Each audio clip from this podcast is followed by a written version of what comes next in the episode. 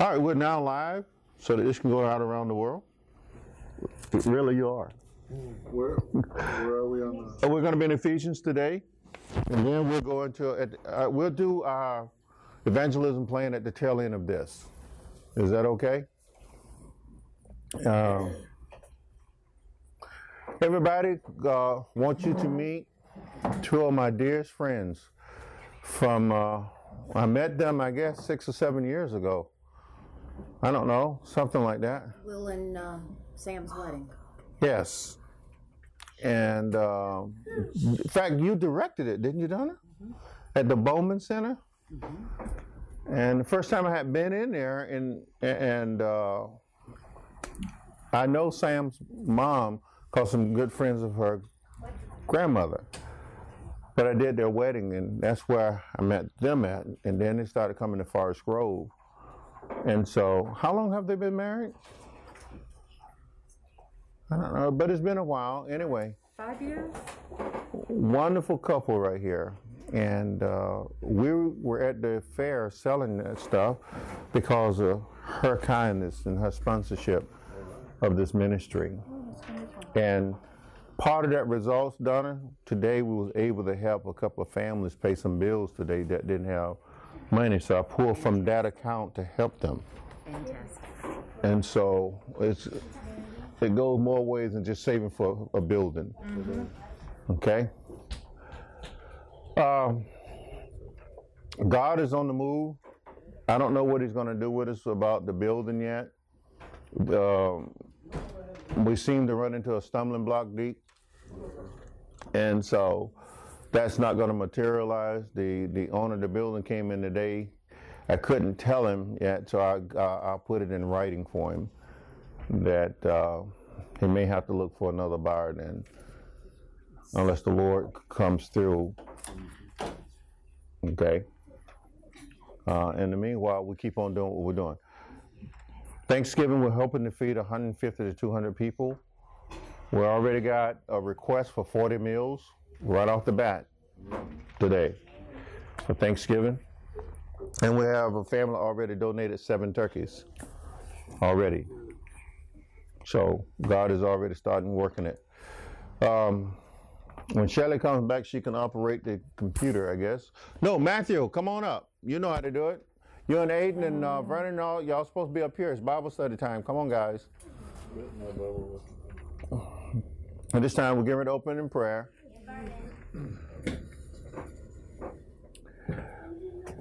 One of the things that we did last week is that we finished up with the book of Galatians. Beautiful book. If you read, Paul wrote 13 letters. So he wrote to 13 different churches. Of all the churches that he wrote to, this is the only church that he didn't identify a problem with in his letter, the letter to the Ephesians. Um, of all the churches that he visited, the Ephesian elders probably were the most heartfelt group of men because when Paul told them that they were not going to see his face anymore, they wept like babies. And uh, he gave them a stern warning, though uh, protect the church. Protect the church. Because there are going to be dogs that's going to creep up in the church. And they're going to attempt to destroy the flock from within. That hasn't changed in nearly 2,100 years of church, uh, 2,000 years of church existence. You still have that problem. People coming in and want to have their own agendas, destroying the house of God. But you really can't destroy the house of God, but you can destroy people's, you know, their morale. You, you, you can't take their faith away from them, but you can certainly dampen their spirits. And so, but we have to be very careful, very careful how we teach. Tonight, what we're going to see from the Holy Spirit is that in this teaching, you're going to see Paul bring out a gamut of things in his teachings. One of the things that he really highlights is God's grace in this chap in this particular book. Why or why? Let's let's put it in today's terms where we can understand it. Why is Chuck saved? why any of us saved. And Paul, Paul is going to tell us why, especially in chapter 2. The other thing that he encouraged you and I in the opening statement of this letter is that he wants people to be filled with the knowledge, the wisdom, and understanding of God and Christ. That's the whole purpose of the church is to teach about God and about Jesus.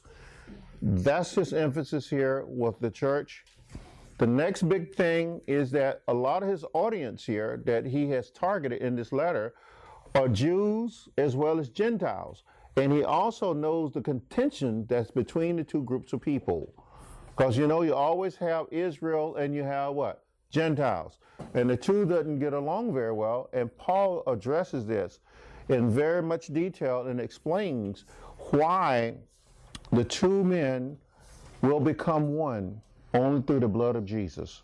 And how Jesus' death on the cross tore down that dividing wall that separated Gentiles and Israelites by making us one in Christ Jesus. And I think we have a lot to learn from that, especially when it comes to denominations. Another thing that he lays out in this book that's very, very important to grab a hold of what is the purpose of ministry? What is the purpose of ministry? He will detail in this letter a thing called the fivefold ministry. And then that, we typically call those fivefold ministry apostles, those are the sent out ones. Next, prophets, those are the ones who tell what God does said the Lord, right? And then you have pastors, those are the shepherds. In that, you will see that there's no different differentiation between a shepherd and a pastor. It is the identical Greek word for pastor and shepherd. And then the other thing that's real on the heart of Paul also is evangelist. It, our word evangelism comes from a Latin phrase that, that came out of the Greek word uh, euangelos, means good message. Okay? And the Latin came out with evangelism, which in English, evangelism. Okay? And then the other part of that, which called the fivefold ministry, the tail end of it all is teacher. Someone has to take the time and teach the gospel. You can preach the gospel because that's what evangelists do. But at times you got to sit down and you got, you got to examine every word. As um, King Solomon wrote in Ecclesiastic, precept on precept, line upon line, okay, the word of God has got to be dissected and it has to be digested. Classic example that we see of that, when the children of Israel, the southern kingdom called Judah, came out of captivity from Babylon, remember God sent them into captivity for 70 years. And when they got back, what had happened is one group that remained in the land stayed with the Hebrew heritage for its language. Well, when the other group went to Babylon, they picked up a dialect called Aramaic. Both are what we call Semitic languages, different dialects. So, when Ezra is described, got up to read the Word of God, guess what? there were certain amounts of people in that crowd didn't understand what he was saying because there were two different languages. So what they in turn did to correct that is that they had people who understood both the Hebrew language and the Aramaic went and explained to those in the crowd what Ezra was preaching. And we would call those people who were explaining teachers. And that's still applicable today in the church. Okay? And then we'll see in chapter 5 of this particular book a very hearty message. And he used the illustration of a of a bride, Jesus being married to the church. And he talks about marriage in that. And he talks about how Jesus protects the bride by the washing of her in the Word of God, okay? Because he's coming back for a church that doesn't have a spot or wrinkle or blemish. We will go in detail later on what those three things mean in this particular book. The other thing that we will look in this book in that same chapter, that same context, is that the church is like a husband and wife being married. And how the husband is to treat the wife as Christ treats the church. And guys, that's a very, very critical message to men. And I often use that uh, particular passage of scripture in premarital counseling that I would do. And then the last part of this book is chapter 6, where Paul summons up what the whole Christian walk on earth, what you're going to encounter. What he's going to explain in chapter 6 is what Jesus had said when he was up in a place called Caesarea Philippi, when he took the 12 disciples in a place that was 25 miles north of Capernaum. And he began to ask the question, and you see this in Matthew chapter 16. And he asked a question there in verse 15. He said, Who do men say that I am? And remember the various answers that they gave? And then when Peter, under the anointing of God, said, You are the Christ, the Son of the living God. King James gives it so poetic, Thou art the Christ, the Son of the living God. And of course, as Lord Jesus really encourages Peter, he said, Peter, son of Barjona, he said, flesh and blood did not give you this answer, but my Father what? In heaven gave you this answer. Then he said again, King James, very poetic about doing this part, says that thou art Peter, upon this rock I will build my church, and the gates of hell, or the Greek word there is Hades, shall not prevail against it. Very important for you and I to understand that statement, especially in this particular book. In this book, in chapter 6, Paul is going to tell you and I that we we fight not against what? Flesh and blood. What does that mean? That means there's a whole new world out there that you, Mr. and Mrs. Christian, don't know about, and it's called the spirit world. And they're very much alive and very much real and want to destroy you. And most of the battles here on earth are fueled by that other world called the spirit world. And in that, he says, we don't wrestle against flesh and blood, but against what? Spiritual wickedness in high places. And he's going to detail that. I mean, line by line, he's going to go through that. And one of the analogies he's going to use to explain how we're to fight this unseen world is he will use the armor of a Roman soldier. And in that, he will describe what that armor is, and he calls it the armor of God. And I will take and show you when Jesus met Satan in the wilderness, he actually was wearing the armor of God. And so, a very powerful, powerful book. Again, it's not a church that seemed to have problems at the time that Paul wrote. But uh, many years into the future, we will see John on the island of Patmos after he was taken to heaven by the Spirit of God. Jesus told him to write write down because he had a message for seven churches. And the first church on the list was the book of, I mean, the church of Ephesus. This is that same church, okay? That's described in Revelation chapter 2 there. And so some good stuff that's going to roll out of here today. So that was the introduction part of this book to you all.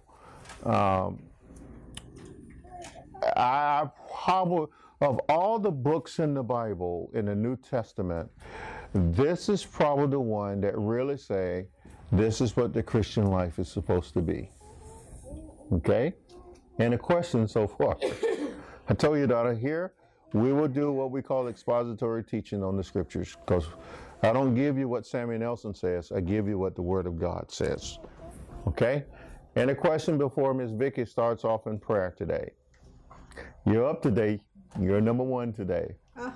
in the shoot. Will you begin us in prayer, please? Lord, we just come together tonight to study your word. I want you, Pastor Sammy, and let his word be what your thoughts speak to him, Father. He's an open vessel.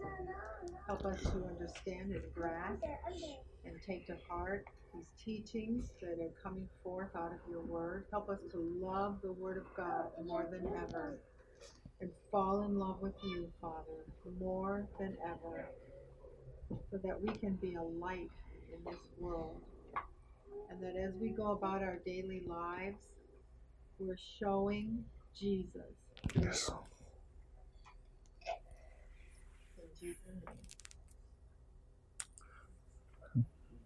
Any of y'all want to pray? We're going to Father. Done? Damn Good? Shelley, close us out. Lord, I just want to I want to ask for healing of all these little babies that have been sick. Let them go back to school. Get better. Um, I just ask that you be with um, a new baby that was born, little Esther, and her grandma Vicky. Just be with them and touch them. Let them know you're there. Everything's gonna be okay and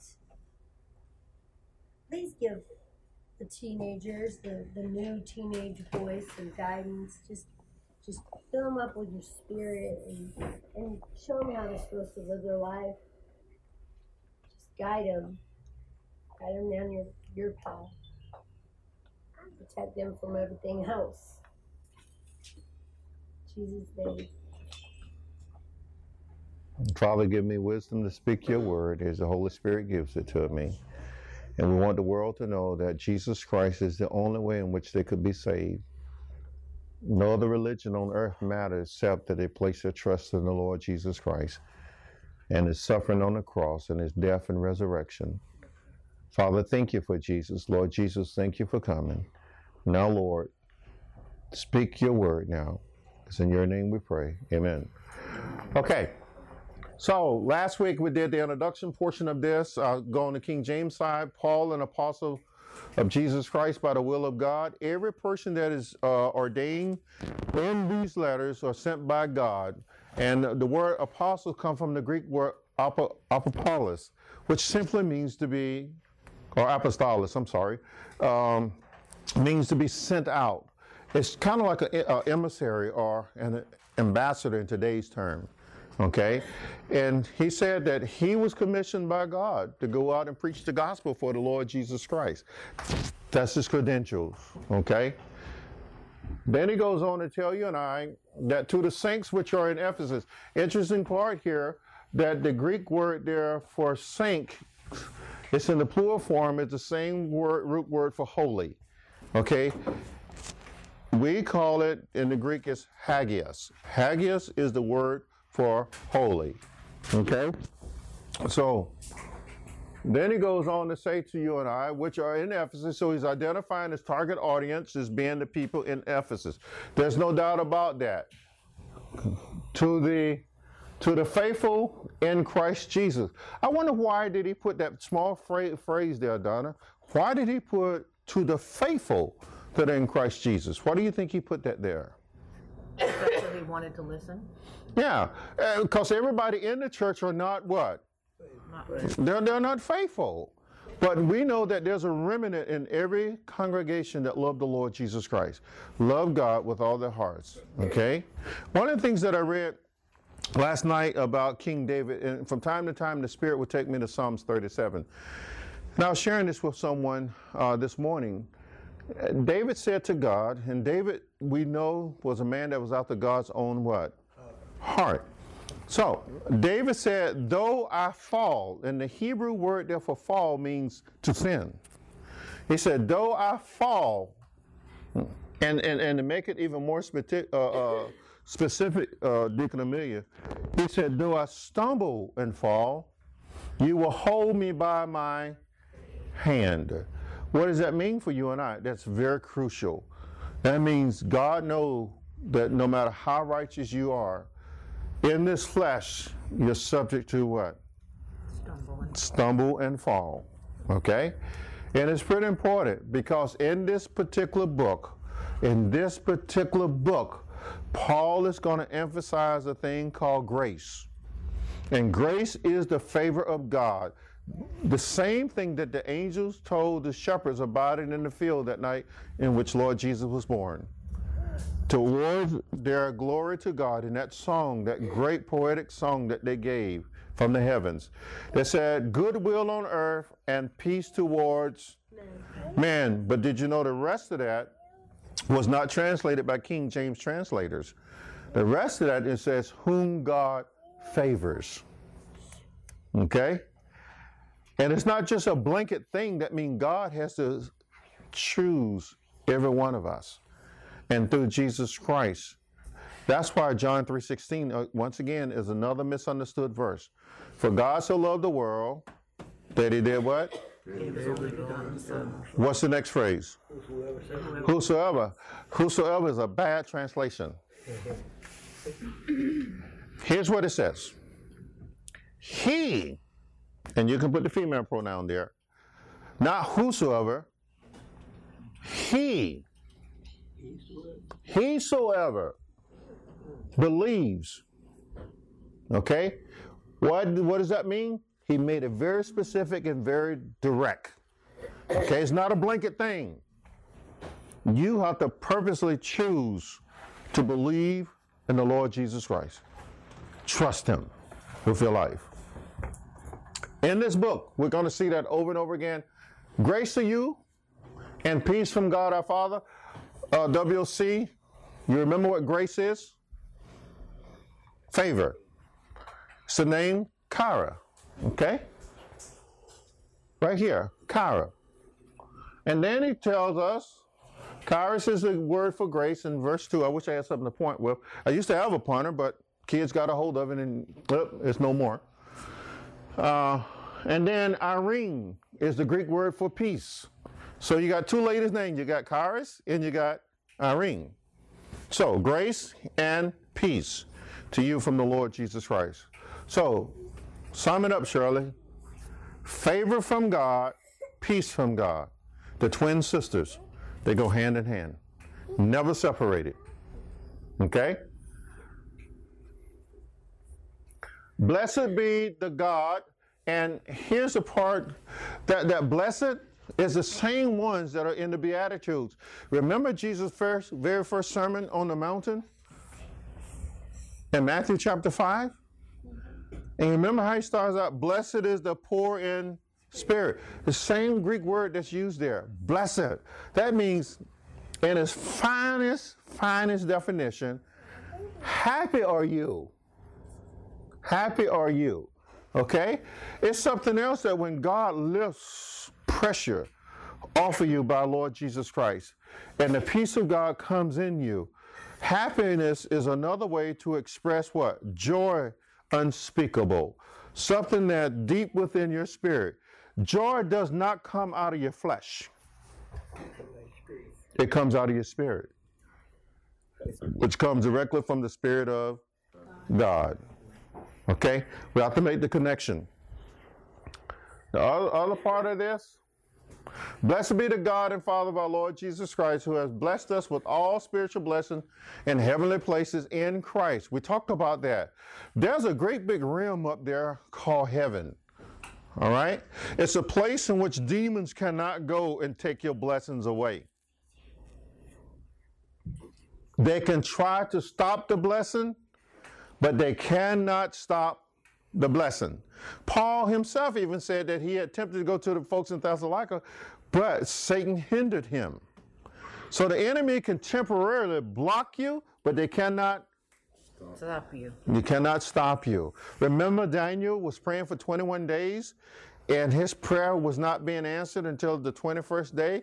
This great angelic being showed up, and they said, Look, I would have come sooner, but these 21 days, the prince of Persia withstood me.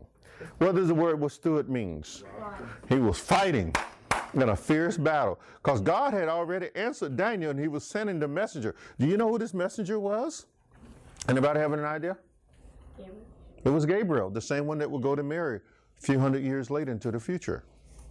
He said, I was on my way, but I was in lock, I was in a heated battle, and nobody helped me except for your leader or your prince. What did he call his name? Michael. And when Michael showed up, the battle turned. Hello. Michael, bad dude. Okay. Why? Because Michael is commissioned by Jesus. Jesus Christ created Michael. And Satan cannot, as bad as Satan think he is, read Revelation chapter 12 and see who kicked his butt out of heaven. It was Michael. At the command of God, Michael kicked Satan out of heaven. Well, Jesus is sitting on the throne and he's watching all this take place, but that's just a whole new subject. That's just a side note for you. Now, verse 4 according as he has chosen us in him before the foundation of the world. That goes hand in hand with Romans 8 29. Whom he foreknew, he also did what? Predestined. To do what? To be conformed to the image of his son, so that what? What? That Jesus would be the first firstborn among many brothers or sisters. Okay? So, in, in a, a short reality way, you can say that Jesus is also your brother, our brother, because God is our Father. Father. Okay? So, Paul is saying to you and I listen, people, long before you were created, God knew you. God had done something for you. And you remember reading in Genesis chapter 1, verse 26? And he said these words He said, Let us make man in our image and in our likeness. That was a that was God divine council meeting so that he could create you and me. And he was telling the Son and the Spirit, this is how we're going to create them. We're going to create them just like us, but except they're not going to be gods. Okay? And that's some awesome stuff because when you read in um, in Psalms 8, it said, What is man that you're mindful of him, or the Son of Man that you visit him? For you have made him a little lower than the angels, and given him what? Dominion over the works of your hands. So, who was supposed to be in charge of this earth? Man. Okay, even though that's a prophecy for the Messiah, yet it refers back to the human race. Good stuff coming from the Word of God. Uh, let's go on the NIV side, give those folks that read NIV a chance here to catch up. All right, little Sammy humor, you didn't catch it, Chuck. So, for who he chose us in him before the creation of the world to be holy and blameless in the sight and what? And in love. So, uh, that meant as much as it had grieved God's heart, when you read in Genesis chapter 6, verse 6, and it said that and it grieved God that he had created man on the face of the earth. Right? And on that day, God's hearts were broken. But even before that, a few hundred years before that, Adam and Eve had did what? They had gone into the garden, of course, that's where they lived, and they had partake of the fruit from what tree? Okay, the, uh, the forbidden tree, Good and easy. good and evil. There you go. I want you to track with me. And in that moment, let's take and make a connection here for a second, because this letter, the letter is a full puzzle that have intricate parts that has to be put together. Little pieces of the puzzle must come together so that you can see the big picture here. What Paul is giving you and I is an old theology, other words, an old understanding of God from many hundreds of years earlier. Okay? Very clever writing. And so what he says here, Donna, is that look, what took place in that garden really broke the heart of God.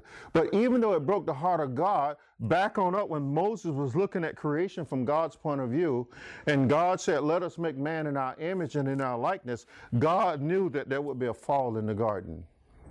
That man would disobey him.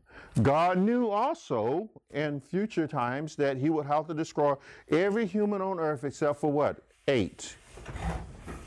And then even after that, man would still become pro- progressively what? Worse. And then eventually God knew also, uh, well, kick the word eventually out of there because God knew already. Um, he would have to send his son, Jesus, but not like an angel, as a spirit, now did he? He would have to send him like what? Like one of us, flesh and blood. That's why what Paul wrote in his letter to Timothy, he said, uh, God was manifest, manifested in the flesh. Okay? Can somebody grab my bottle of water? My mouth is getting kind of dry. That's why I'm stumbling over my words there. Um, so, Chuck, you can jump in here in a minute and ask questions. Okay? Because I'll get the rambling But this is your hour. This is this is your moment. This is our time to grow together. Thank you. So, God wants us to be holy. Well, what does that mean? That doesn't mean you move from next door of your neighbor who's still in sin. Okay? It doesn't mean you close your business up because there's a bad shop next door. He just say where you are, be different. Where you work at, be what? Different. That's what holy means. You set yourself aside away from living like the rest of the world and show the world that you belong to Jesus. Okay? I remember one time in a multi-man uh, recruiting office in Baltimore, I was the only saved person in there, and boy, did they put me through pure hell. but you know what? I had to stay, be steadfast and unmovable. All right? That's holiness. That's what God has called you and I to be. And you're going to see folks like that. God never told us, oh, go live on another planet now because you're no longer part of them. No. Show them what true love is. Remain there and love them and bring them over to Him. Amen? Um, so want you're blameless, that means uh, that's that's a pretty important word. That means on the day of judgment, when when the scrolls are brought out, and the heavenly scribes are about to read what they had documented throughout your life, there will not be anything there to indict you. Because there's one iota there that would indict you, you're going to the lake of fire. Why? Because the blood of Jesus has washed away all of our sins. And Paul letter that's next over from this book in the book of Colossians, he said that he took the ordinances that was against us, or the letter that was written against us, other words, the indictment, and he nailed it to the tree with him, other words, to the cross, so that on the day of judgment, God doesn't see a charge against you, because Jesus took that charge to the cross with him, unto himself. So it doesn't exist anymore for those who place their trust in him. So that's why that's how you and I are going to be blameless. Okay? So in his sight, in his sight is, is, is, folks, I can't stress this enough. In Revelation chapter 22, it tells you and I these words that we're going to look upon his face, that we're going to see God face to face. Yeah, that's what it says. Remember, that was Moses' biggest request from God in Exodus chapter 33. He said, Show me your Face. yeah, show me your glory. I want to see you. And God said, No one can see my face and live. But in Revelation chapter 22, God tells us through the writing of John that you're going to see my face and not die. Now that's awesome. All because of God's Son, Jesus. All right? Muhammad can't do this. Buddha cannot do this. Confucius cannot do this. New World Order cannot do this. None of the mystical stuff or the Eastern religions, none of this stuff or claim religion or inner atheist, no one can do this for you. The only one but Jesus. That's why it's important for you and I to understand this true fact that the God that the Muslims serve cannot be the same God that Christians serve. Because the Muslims say God doesn't have a son, so he can't be the same God. Because the God of the Bible says God has a son, and his name is Jesus. Those are the known facts, folks.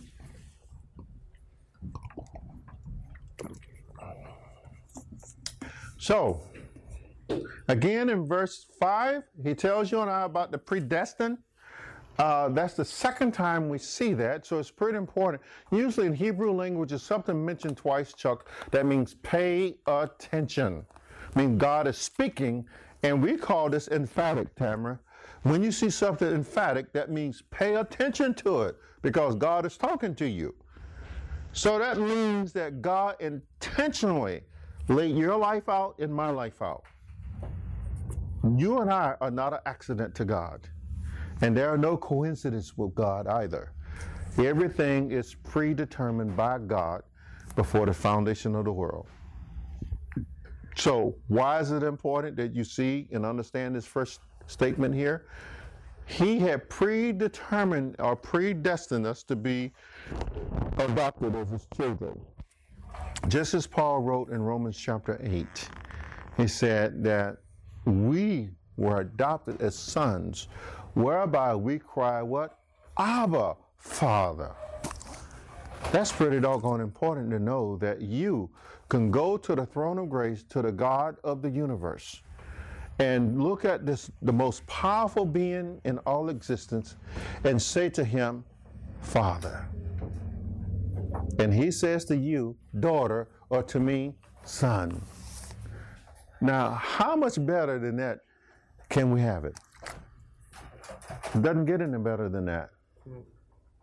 And you look, and I look at certain class of people in our lifetime, and we say, God chose that one. God chose them. And his God remind us, I chose you. Go. Okay.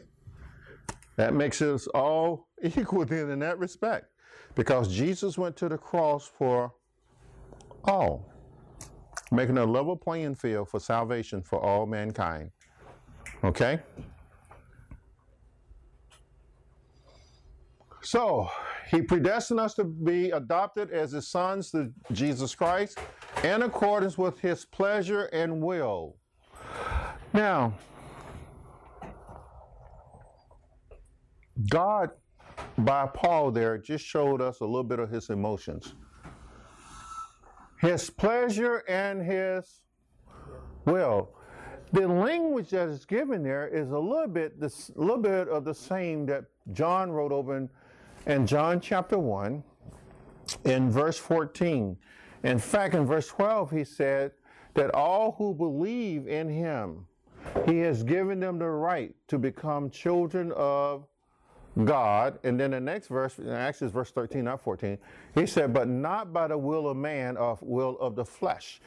What does that mean, Donna? You and I had nothing to do with why God sent Jesus to make us his children. We had no input. It was all God and God alone. Okay? And so I don't care how much people want us to believe in human efforts. The goodness of man is only foolishness in the eyes of God. You and I can't be good enough. If that was true, then Jesus would have never had to go to the cross. All right? What's the time, someone? All right. At 7 o'clock, I want to start the evangelism plan, and you're welcome to stay for that part. Uh, what it is, we're going to talk about how we're going to witness to this city to get folks saved. It's pretty important. All right, Miss Tamara, verse 6. I want to look at it in your Bible, and I want you to tell me why verse 6 has a connection with you. Y'all follow along in verse 6. As she's pondering on my question for the answer,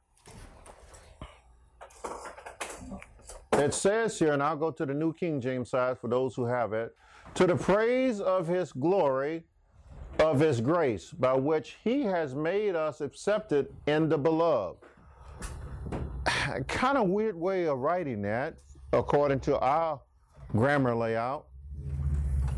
However, uh, you, you need to look at clues there. There's some, some significant clues that, that, that will help us unfold this, this statement, Miss Donna and, and Tamara. What's some of the things that you see that, that connects your heart with God? Accepted. Accepted. What else? Jesus is the only way. Jesus is the only way. Forgiveness. Okay? All right. So, how is Jesus described in verse 6? There's one word there Love. beloved. Now, where do you first see that mention Jesus called God's beloved in the Bible? Huh? Baptized? When he was baptized, you own it, Deke. Because when God made that great proclamation, he says, This is my Beloved son, beloved Son. Mm, Okay? In whom I am well pleased. well pleased. Well, do you see the word pleased in that same context? It's there. And so the works that Jesus would do, even before he had done any of those works, God said, This is my beloved in whom I am well pleased. And so one of the things I want you all to do real quick, I want you to go to Isaiah chapter 53 and look at verse 11. Isaiah 53, verse 11.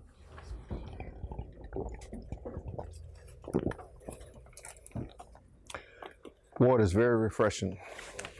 It reminds you of the Spirit of God. So, Isaiah 53, verse 11.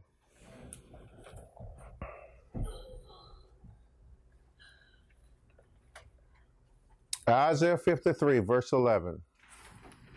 Anyone of you can read that out once you get there. Let's just give everybody else just a moment to get there. It's all right. We can actually put it up on the screen, but I want you to practice using your Bible.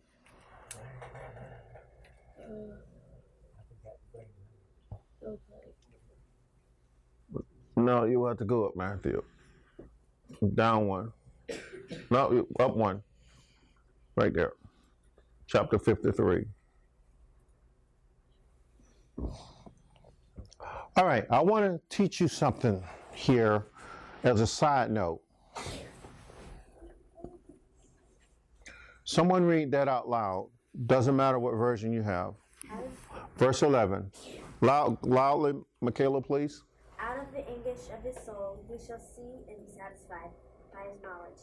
Shall the righteous one Only verse 11, okay? make any to be accounted righteousness? Okay, Still eleven.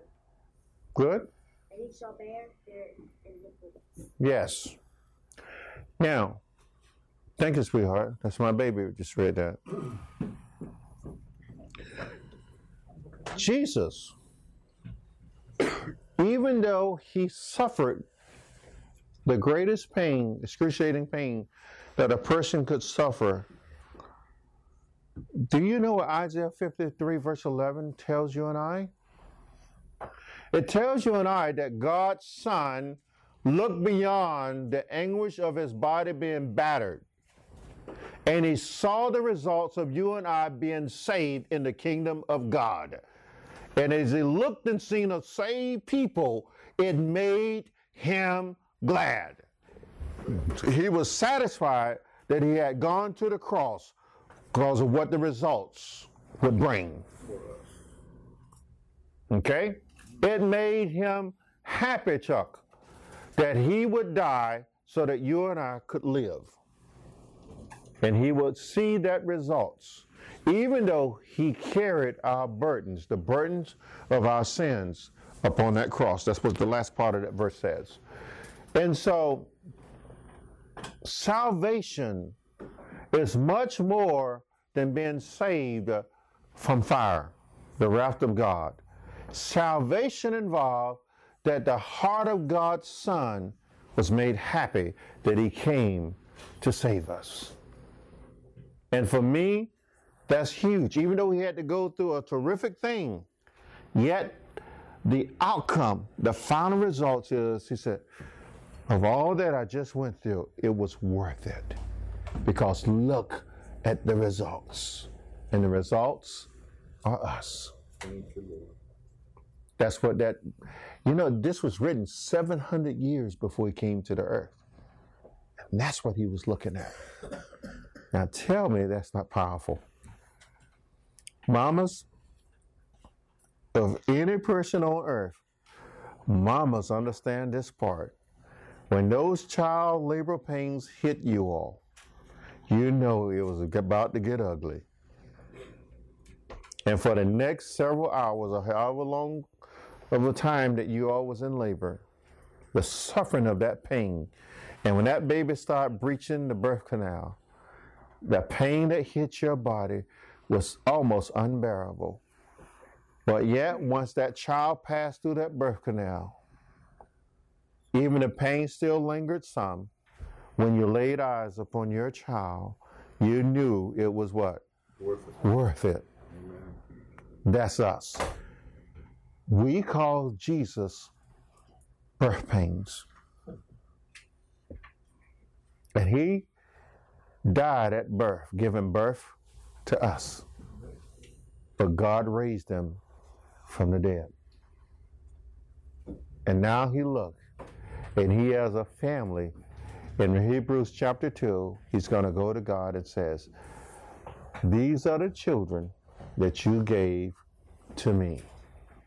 That I can't wait to that day for all of us, millions upon millions throughout the last 2,000 years, and not discounting the ones before that, because he had saved folks before he hit the cross.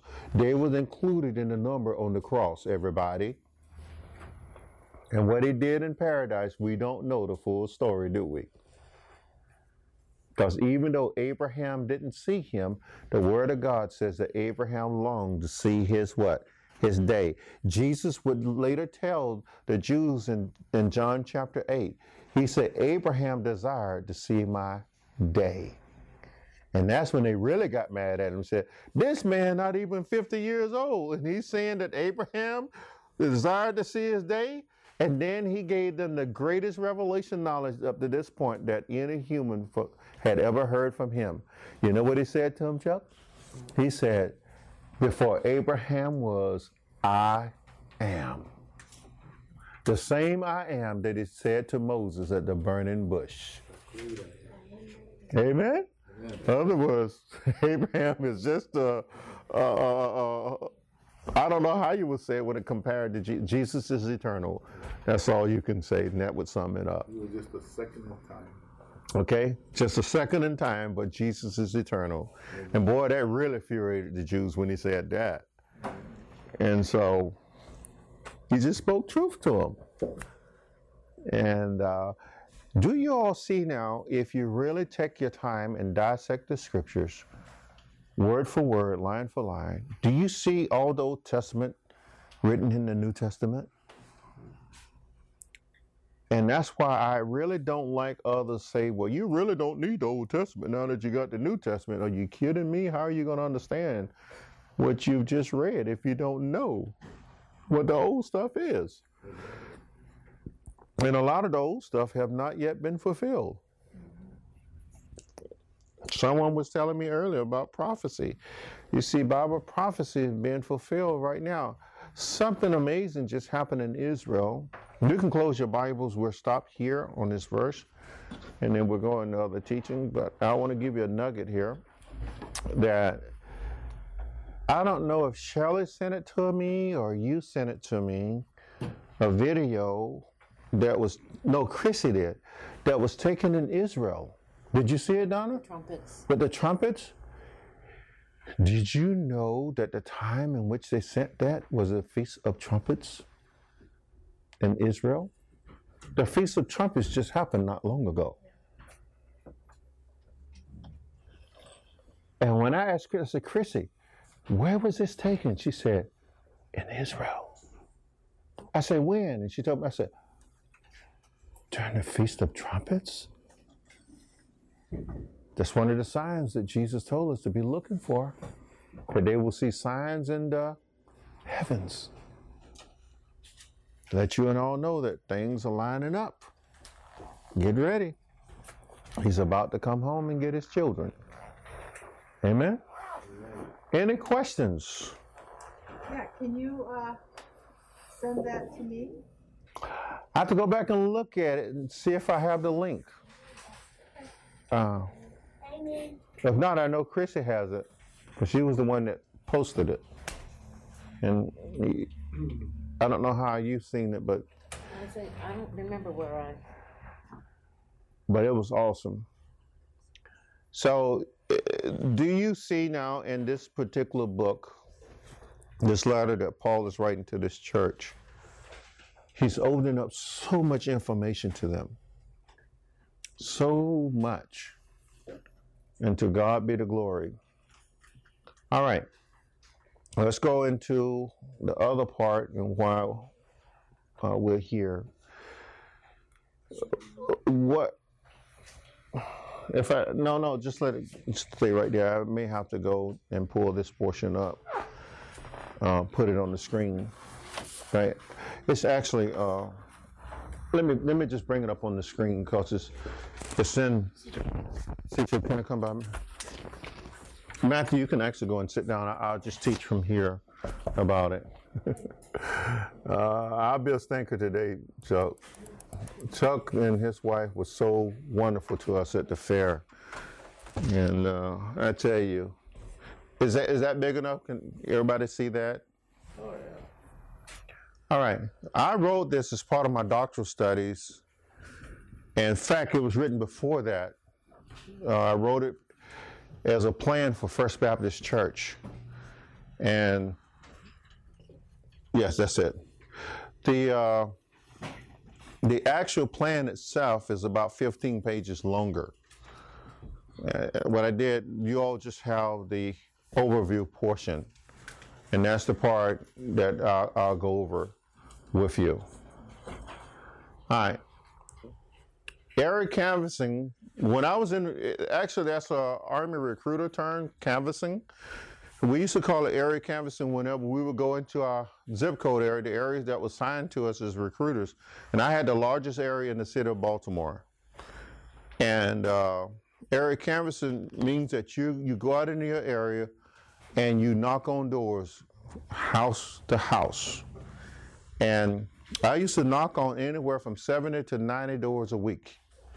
That's a lot of houses and talk with people. And also, I would stop and talk with the butcher. I would talk to the barber. I would talk to the people in the dry cleaners. You name it. The the the, the, the florists. If they had a business, I talked to them. If they were standing on the street corner, I talked to them. I got to know them, and it got to the point where people would actually bring people to me. Say, this person need to join the army, Sergeant Nelson. They would bring people to me, and I was the top recruiter of the year because I got out there and I made myself known and I sold the United States Army to people. So I use that same philosophy when it comes to ministry. What made me a success- successful Army recruiter is I believed in what I was selling. I loved the United States Army. I was about 90 pounds lighter and my uniform looked like it was perfectly painted on me. I kept the, kept myself in shape. I had hair then, believe it or not. Kept myself well groomed, and my wife would tell you, I ate, slept, and breathed Army, and I was always professional. I did not allow people not to address me appropriately, because that's how I was. And when the Lord saved me, it was easy for me to understand evangelism, because it clicked on me and go, oh it's the same as being an army recruiter, except you have the Bible, you have the Word of God, and you have God Himself and His Son that you're out selling. And but you're not really selling; you're giving life to people. And also, I used to carry my army bag. I used to have a big old presentation bag when we would go to homes to do the presentation. I kept my Bible in there, and I would go to people's homes, and I end up having a Bible study with them. I didn't know much about the Bible. But you know what? We would sit there and we would open up the Word of God. I didn't know if I was talking about it right or not. And we would pray. And then it even got to the point where families would call me on the phone and say, Sergeant Nelson, could you pray for my child? Or could you talk to my son? Because he's not listening to me. And when time for our church to add a, a, a new addition onto it, I would carry a brown paper bag around. And you know what? People gave generously. They put it in that brown paper bag. And I brought that bag full of money and gave it to my pastor. And he said, You did this? He said, How did you do this? I said, I just asked them to give. And they did. They gave generously to, to God's plan. And so doing ministry was never about being embarrassed or not being equipped enough to do it. It was all about, for me, love. It was a love thing. And I won't, I wanted everybody, I wanted everybody to love the same Jesus that I loved because he, excuse me, loved me. Okay, Matthew, come on over and just begin to shake this thing. I'm going to need you after all. So, area canvassing is a systematic way to do the same work Lord Jesus did during his ministry. I want to ask you a question. How did Lord Jesus do ministry? He lived amongst the people. Say that again? He lived amongst the people. You betcha. Did they find him often in the synagogues? Yes, on Saturdays. They did. But what happened the rest of the days of the week? Where was he? Well, see, he did, he Healing did work on Saturday. He rested the rest of the week. No, the rest of the week he worked. On Saturday he rested. You had it backwards. Okay. Okay? He healed people. He did what? What else did he do? He went to weddings. Great. Did, did he wait the people come to him? Yeah. No. he No, he went to the people. Now, this is God's son. If anybody had a right to sit and wait people to come to him, it would have been him. But that's not the way he, he seen it. He had a new message for the world. He had a love for the world that the world needed to hear and receive. God Himself. And if you notice in all of the Gospels, when it talked about Jesus, He did not go preaching about Himself necessarily. Who did He preach about? God, His Father. And that's the message He took to Israel. And that's the message they killed Him for. Yes, sir. At the young age when he said that he was about his father's work. at the age of 12 in the temple after Passover. uh, Mom and dad thought, his earthly father Joe thought he had gone ahead with the crowd. Couple of days in front of him, when in fact, when they caught up with him, he was not there. And they freaked out. So they had to turn. Matter of fact, the scripture said they stayed there searching for him for a day or two. Then they turned back on the two days journey and went back to Jerusalem and found him in the temple. And Mary, well, she was like, Why did you do this to us? And he turned around and said, Don't you know I must be about my father's business? And she shut up and left him alone. Because she, of all people, knew, and Joseph knew, why this child was here on earth. Mm-hmm. Okay? Why are you on earth then? That, that is great for for the same purpose. Because that same Jesus, about 20 years, no, about 18 years into the future, 18, 19 years, would say to an old man by the name of Nicodemus, he said, You must be born again from where? From above. Other words, now you have a new life, a new purpose. And then he would later tell us through the apostles what our purpose is, and that's to serve God. Okay? Not ourselves, not to have the fanciest house and the two car garage, right? With the picket fence and the hundred thousand dollar job. Your purpose is to serve God and God alone. Okay, so for example, when he visited the area of Magdala, Magdala was on the western shore of the Sea of Galilee. If you would go uh, probably nine o'clock position, if you're looking at a clock, nine o'clock would be Magdala, right below the place called Tiberias, where King Herod had built this new headquarters.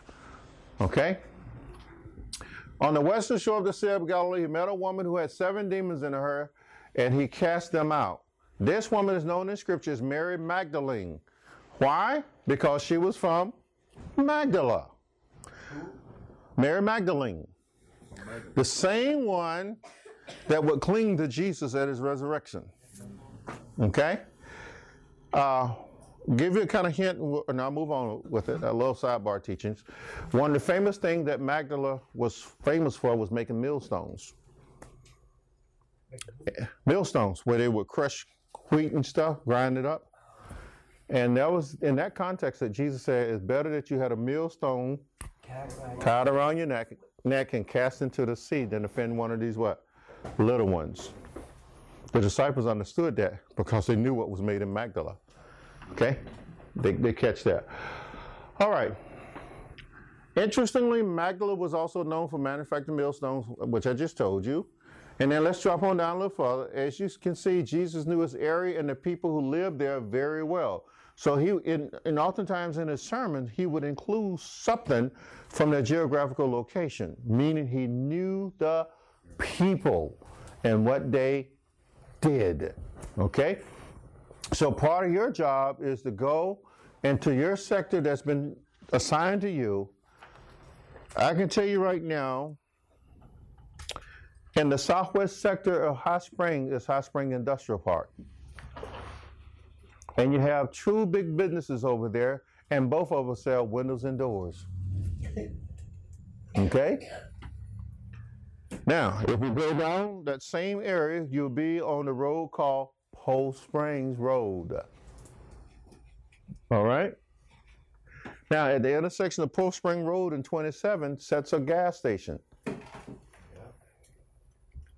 A lot of people stop at that gas station. They don't have to be for, from High Springs in order for you to go and tell them and share the word of God with them, especially during the spring and the summer, right? Why? Because they're coming and going to the springs. That's a wide open market. Whoever got that section, you got traffic going and coming. Okay? Now, Matthew, scroll it up a little bit. All right, easy. So, the Lord, by the Holy Ghost, one day, I actually wrote this plan for First Baptist Church when I was one of the pastors there. I spent a couple of months writing it and devising it, going out to the places, making sure I had everything in detail. And you know what the pastor did?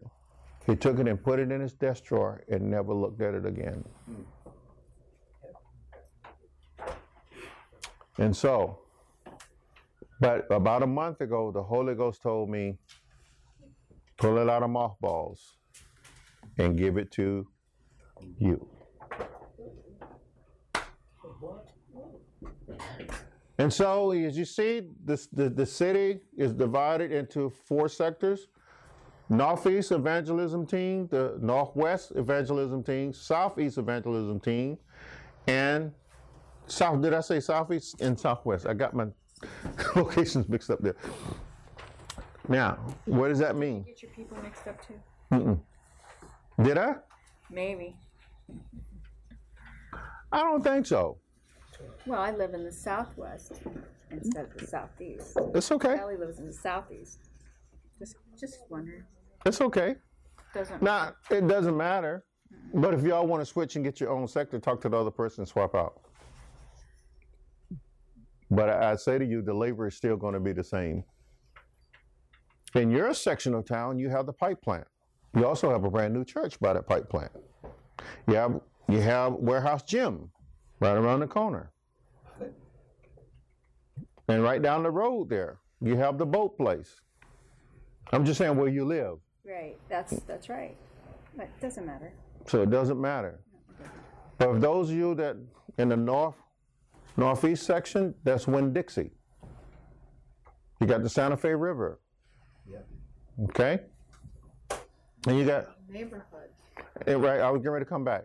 You got First Baptist Church there. Here's the sad indictment the largest church in the western part of the county don't even know half the people around it. But you need to know them. Go to the neighborhood.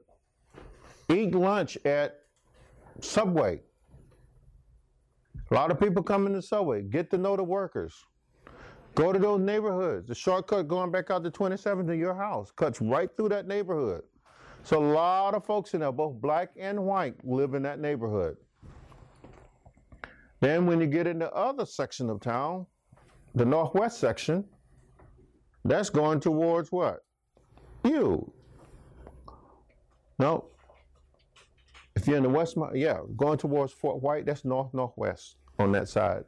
If you go over, um, scroll up to the next page, Matthew. Did you? What page are you? Yeah, slow down. I want to go to page two. I was trying to find some up-to-date maps. You can actually Google and get get an up-to-date map. I think the Chamber of Commerce may even have a map that you can look at. And uh, team leaders are encouraged to review the map of their assigned area and select a specific community they will conduct the area canvassing. Target specific neighborhoods and do them one at a time. Go and greet all the people. Uh, shucks, take them a bag of bread. That's something we get four times a week. Me and the teens did that one night in a new neighborhood on the side of Fellowship. We got out and we took quite a bit of bread, knocked on doors and said, Here you are, welcome to the neighborhood. Okay, and had the current ministry uh, information in the bag of bread. And some of the guys, some some people wouldn't open the door, but some folks they even talked to them was very nice to them and said they had just moved up from Miami and they and they appreciated the gift. And so we can buy some. That's an easy thing. I know they have free free ones online you can print out. You just have to download them. That's a mission. You can come here and do it. You're the team leader. What about our business cards that you gave? We had a few you gave us, but We some some new ones are being printed right now by Brother Ron. we can leave with them. Mm-hmm. And you can even print your own. Come in here and I'll, I'll put your name on them and print them out. Okay? So you can have your own name so they have personal contact, you. But you, you need to be that person's point of contact to this ministry. All right?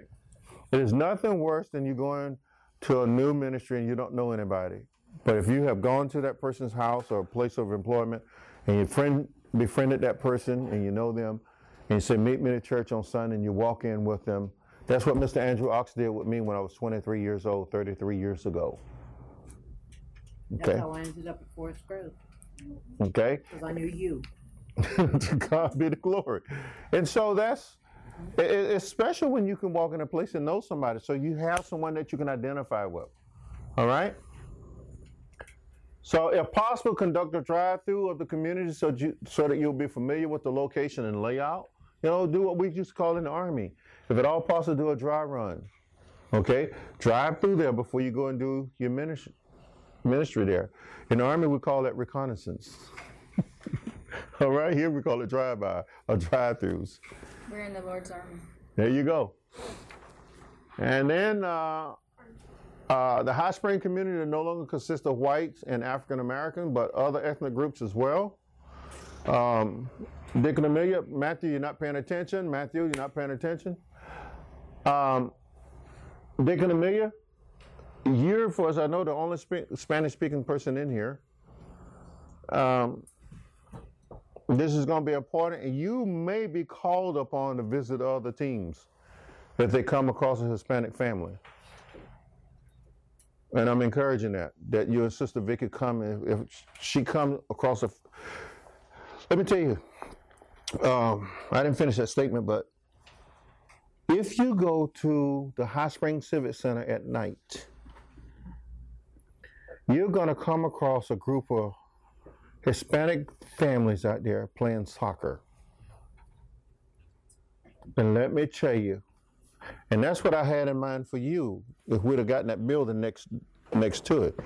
That was going to be your ministry, is to reach those people. Because I can't speak Spanish. Is that part? That that part, yes, sir. Now there's a new bank teller at the bank down here, Marist Bank. She's from Munich. She speaks fluent German. Guess what she and I was doing at the bank teller today? Yeah, and everybody was looking. I, I don't know if you're aware, I speak German fluently, and read German and write German. And so, uh, and she was just, well, she was just glowed up. Conversation. Yeah, in fact, I got a German Bible up there. I'm going to go and say, hey, look, you know, we need to talk about God. Okay? Thus said God. G O T T. That's God in German. Um, moving right along, so we need to remember that a large population of Hispanics are here. So we need to, Deke, you can talk to me, you and Miss Vicky later, about uh, how we can devise a plan to reach them especially Tamara, if they're in your area. You love to cook, and from my understanding, they love food. Take them a dish. Okay. Um, Therefore, it is the intent of the church to reach all ethnic groups with the gospel. Whenever visiting an area that has a large Hispanic population, someone on the team should be fluent in Spanish to include speaking, reading, and writing, as well as having a good understanding of the Hispanic culture. I don't know anybody, but my arm is going that way. I don't. That's all right, but you can speak it. Matthew, pay attention. Scroll it up so you can put the bottom paragraph to the top. There you go.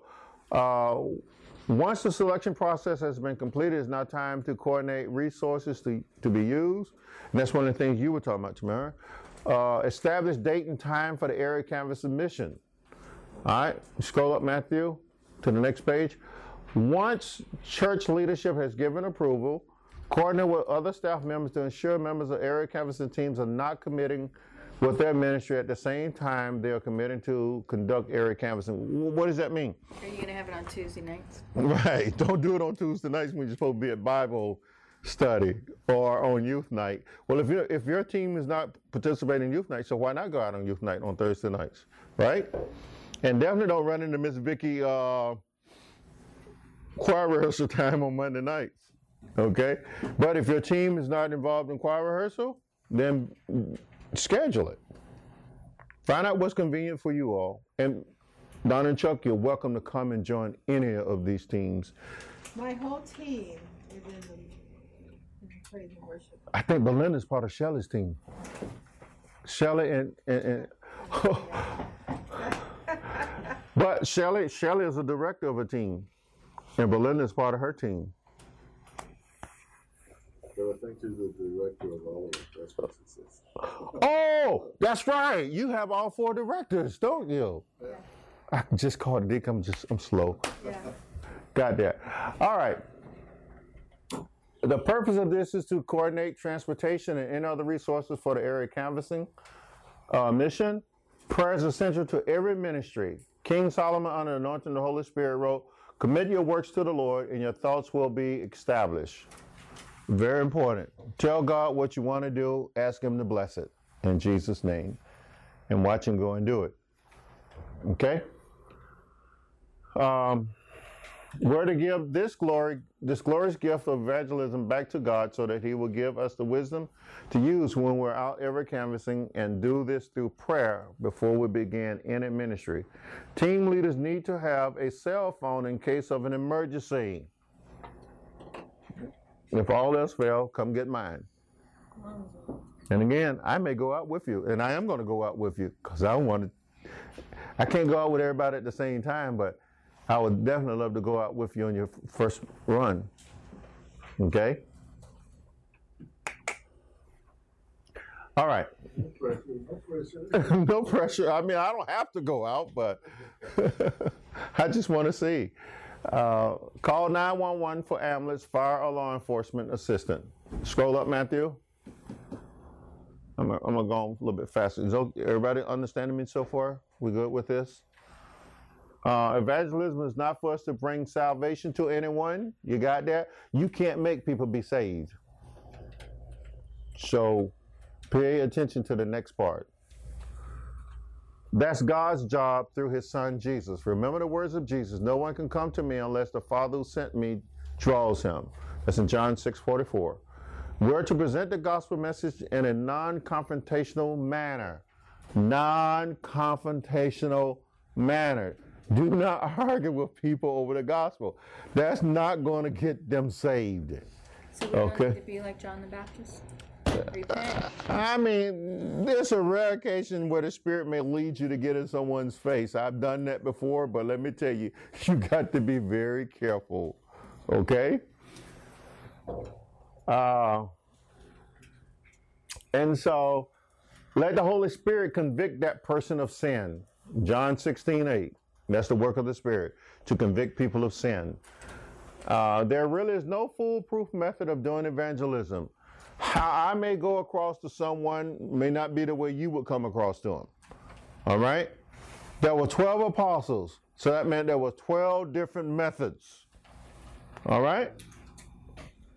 So what I do may not work for your personality.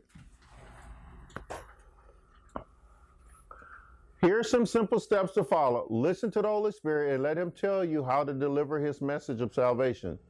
Sometimes He will allow us to share our personal testimony, and other times He just wants us to listen.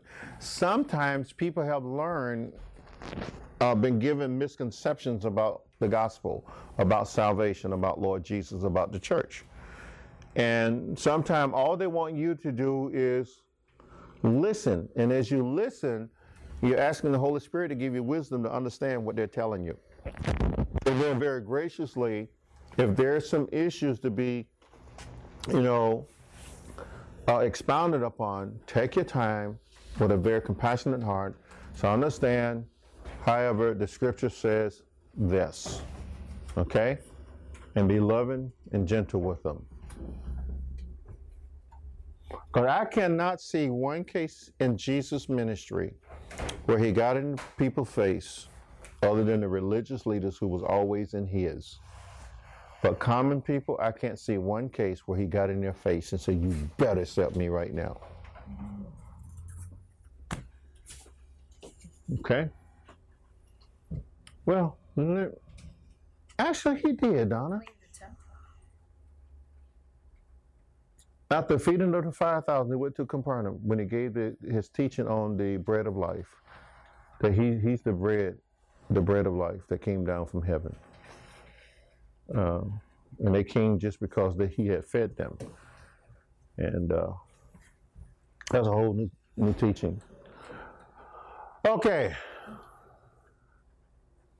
The other thing here, one key factor to remember when meeting someone for the first time, don't always assume everyone is lost. Because you're going to come across some saved people. Okay? And just because they don't want to listen to what you have to say, don't mean they're going to hell. All right?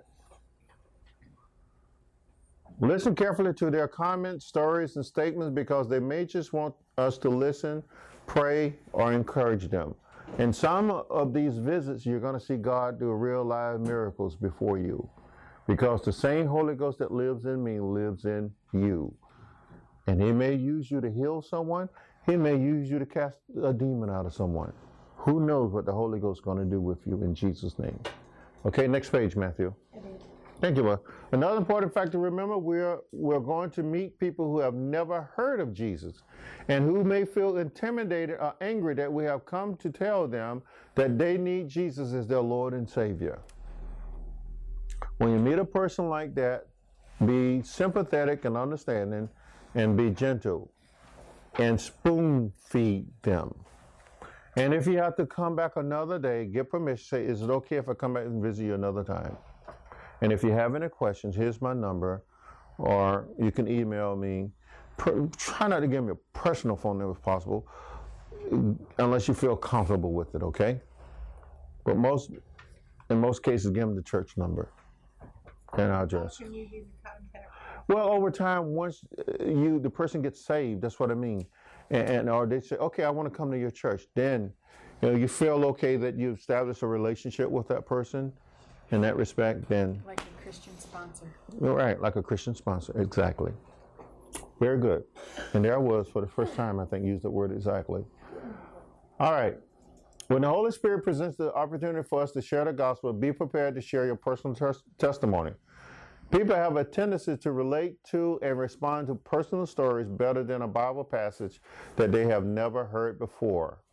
Uh, we're not telling you not to use the Bible, we're telling you people, for some reason, human nature, if they see that you were this hell raised at one point and Jesus saved you, and now you're this loving, kind person, that, that, that now a very altruistic person that's doing wonderful things for people because Jesus has now transformed your life. So you tell them what the old was and you tell them what the new is. Okay? And I can teach you how to give your personal testimony in two minutes. Pretty simple. All right. Um, keep the word close because the Holy Spirit is not going to work without it. Again, He uses your personal testimony in, con- in conjunction with the word. All right. You may present the word from your heart or read it directly from your Bible. And I realize, and I'm not bragging on me by no means, I realize not everybody can quote passages of scriptures. So if you want to have your Bible handy, that's cool. And it's actually really better to have it with you. But if you just haven't received one of those moments of opportunity where the Spirit just opened that door for you to witness to someone and you don't have your Bible with you, do the best you can. And He's going to give you what you need at that moment from your heart. Okay? Uh, personal testimonies are effective because they help your prospects see what God has done in your life.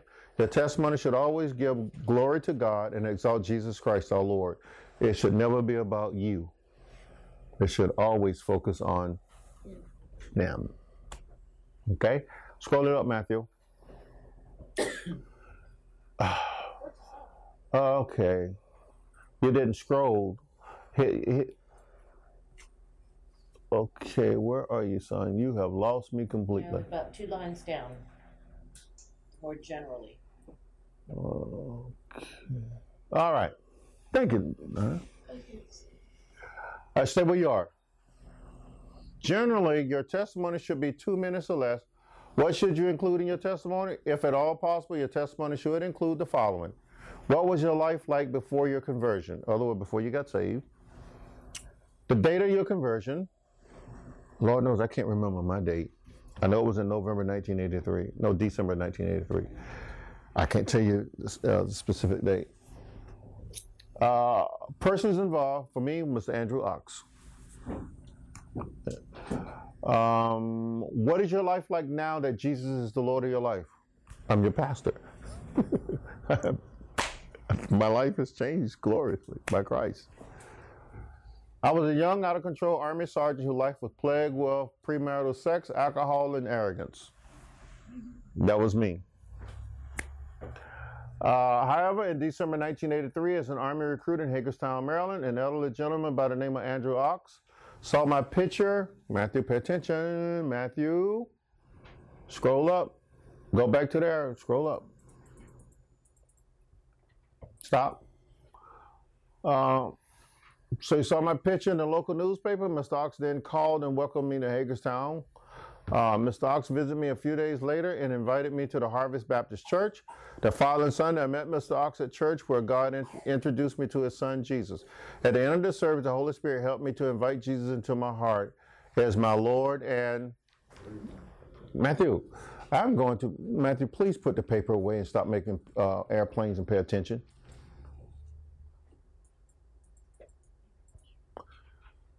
Three months later, I married my beautiful fiancee, Belinda Maury, and that was 33 years ago. I am now a pastor who's in love with my Lord Jesus Christ. Pretty simple testimony, isn't it?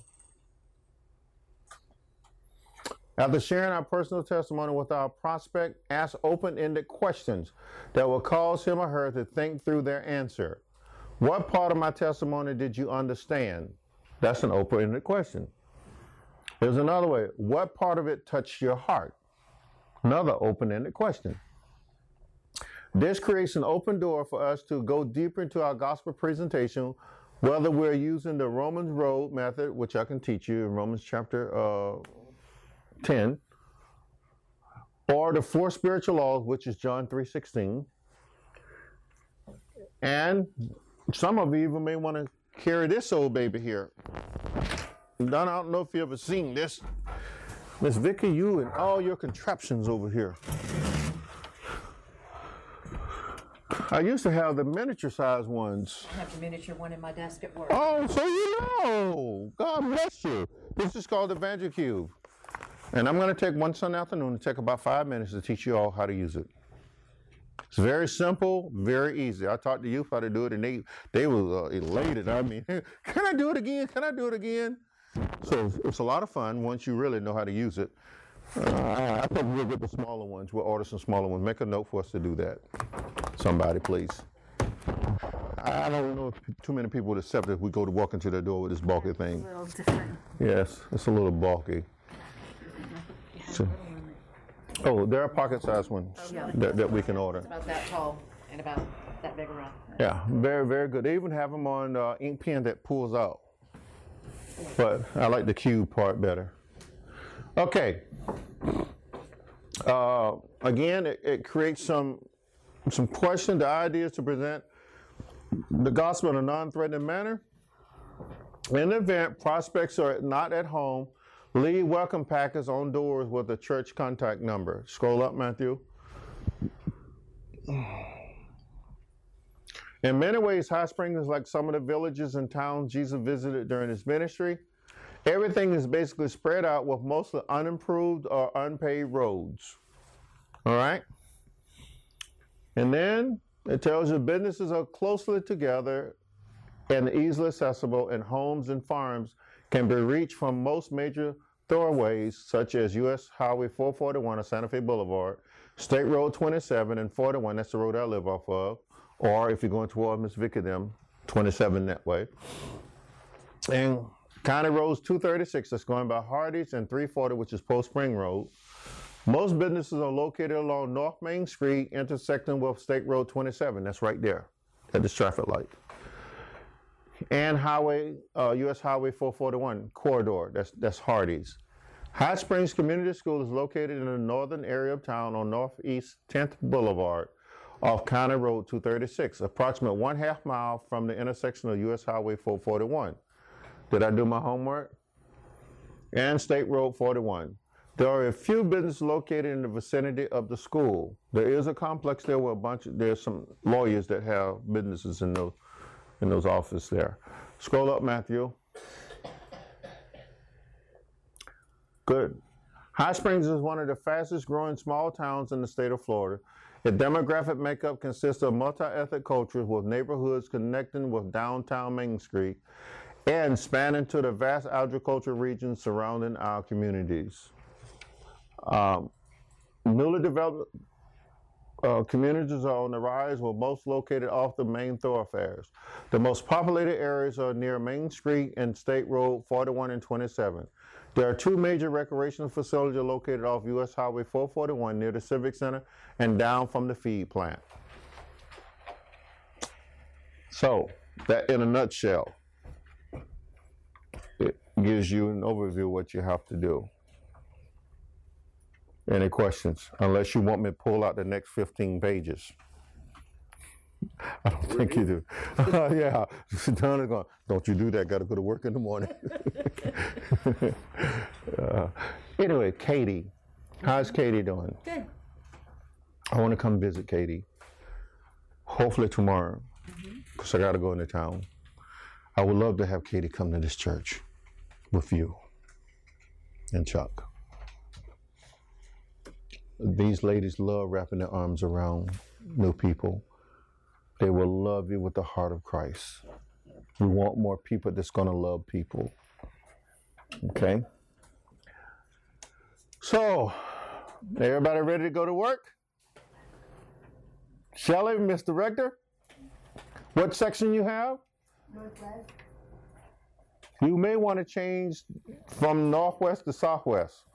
Who else southwest? I do. You want to change with Shelley? I was thinking that or southeast. It doesn't matter because the southeast is where I live. Southeast. Who who got southeast? Miss Marie? Switch with Miss Marie. Okay. Shelley, you have your own area where you live, right? Are you southwest? I have out by Arvin. You northwest? Yeah. I'm northeast. And you're northeast. You got over by Hardee's. Well, and all these, yeah, all these little neighborhoods. And so, That's where all we're- right. If, I'm okay if you all want to switch and get the areas that you live in. I'm fine. I'm around. I don't care. Okay? I'm okay with that. Now, here's the question. On January 1st, I want you to be ready to go. Can I recruit um, two two of your boys or Maurice and Winarfe? Amazing. You got to talk to them. Okay. January 1st is the start date. All in agreement? Yep. Come on, Miss Vicky, raise your hand. What do you mean, you go out on January first? On January 1st, you start working the plan. You can start on the second, but And listen, you got what? 45 days? That's more than enough time to get prepared. You know what the Lord did me? The same week He saved me, He had me out telling people about Him. The same week of salvation. The same week. And here we've been under your teaching for at least two years. Right. Yeah. No time to hesitate now. It's time to go to work. All right. All hearts and mind clear? Good. Tully, will you close us in prayer? Please do so. Dear Heavenly Father, in the name of Jesus, thank you for we have heard, and thank you how Pastor Sam has blessed us and blessed the kids, and then about to do work toward God and then keep the faith like Yahweh.